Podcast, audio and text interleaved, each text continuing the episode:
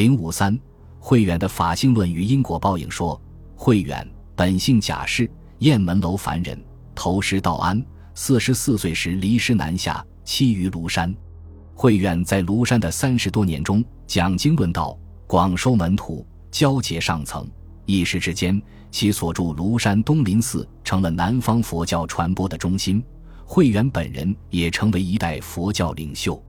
由于慧远出身士族。博宗六经，兼善庄老，有深厚的儒学和玄学功底，因此其常以儒玄笔赋佛学，对佛教中国化作用非浅。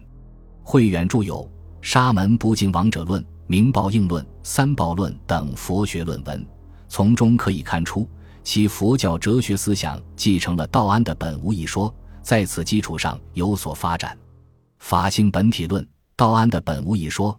重点在于解释物质世界是第二性的，精神本体才是最真实的。慧远又前进了一步，他认为佛教所讲的本体是永恒不变的，自性清净，常住不变，是一切法的真空实性，就是法性以及佛性、涅槃之性。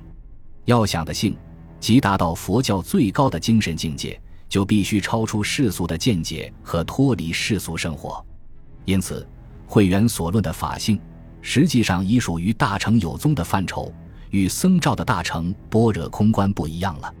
僧肇认为一切皆空，而慧远认为法性为常有，同他的法性论相一致。慧远又提出了法身观，即法身不但是佛的三身之一，不但是涅槃性体，同时也是最高的精神实体。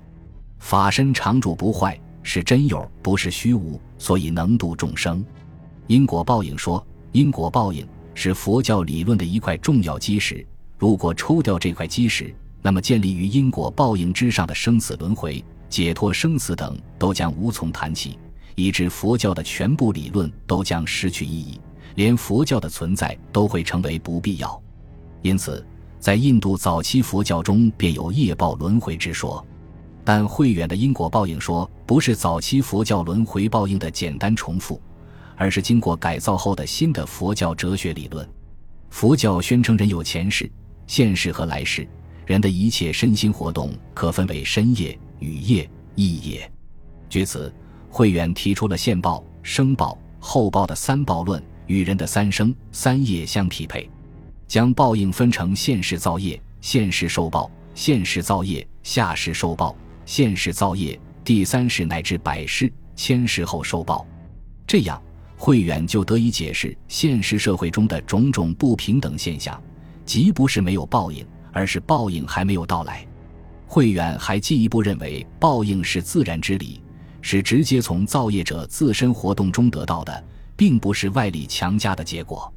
因此，报应便具有因果必然性，是自然之赏罚。这样，原本是人为编造的因果报应说，便似乎成了客观规律，完全歪曲了事实。神不灭论，慧远从法身常住不变、永不消灭的观点立论来证明神不灭。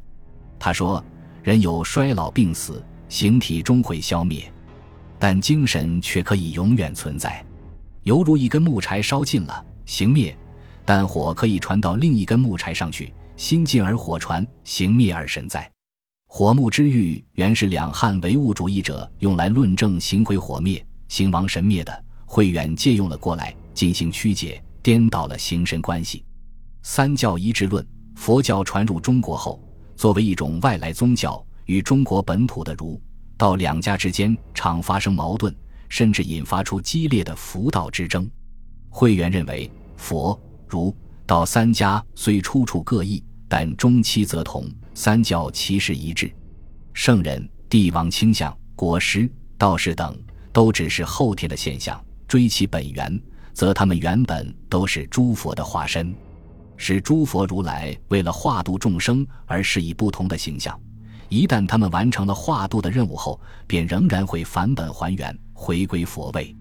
所以释迦与孔老归至相同，佛、儒、道三家殊途同归。慧远的佛教理论中还包括净土思想、般若思想、禅法思想等。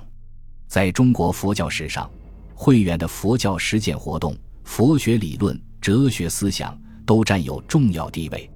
他援引玄学本无说，比附佛学之空无说，将重本轻末的玄学本体论与佛教的因果报应、轮回学说相结合。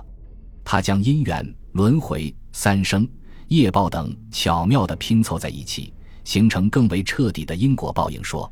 他首倡净土思想，被后世推为莲宗初祖。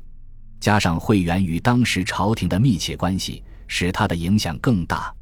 如果从哲学史的角度来看，慧远佛教哲学的最大特点便是佛学为主，辅以儒学和玄学，而这也正是佛教在中国化过程中的巨大变化。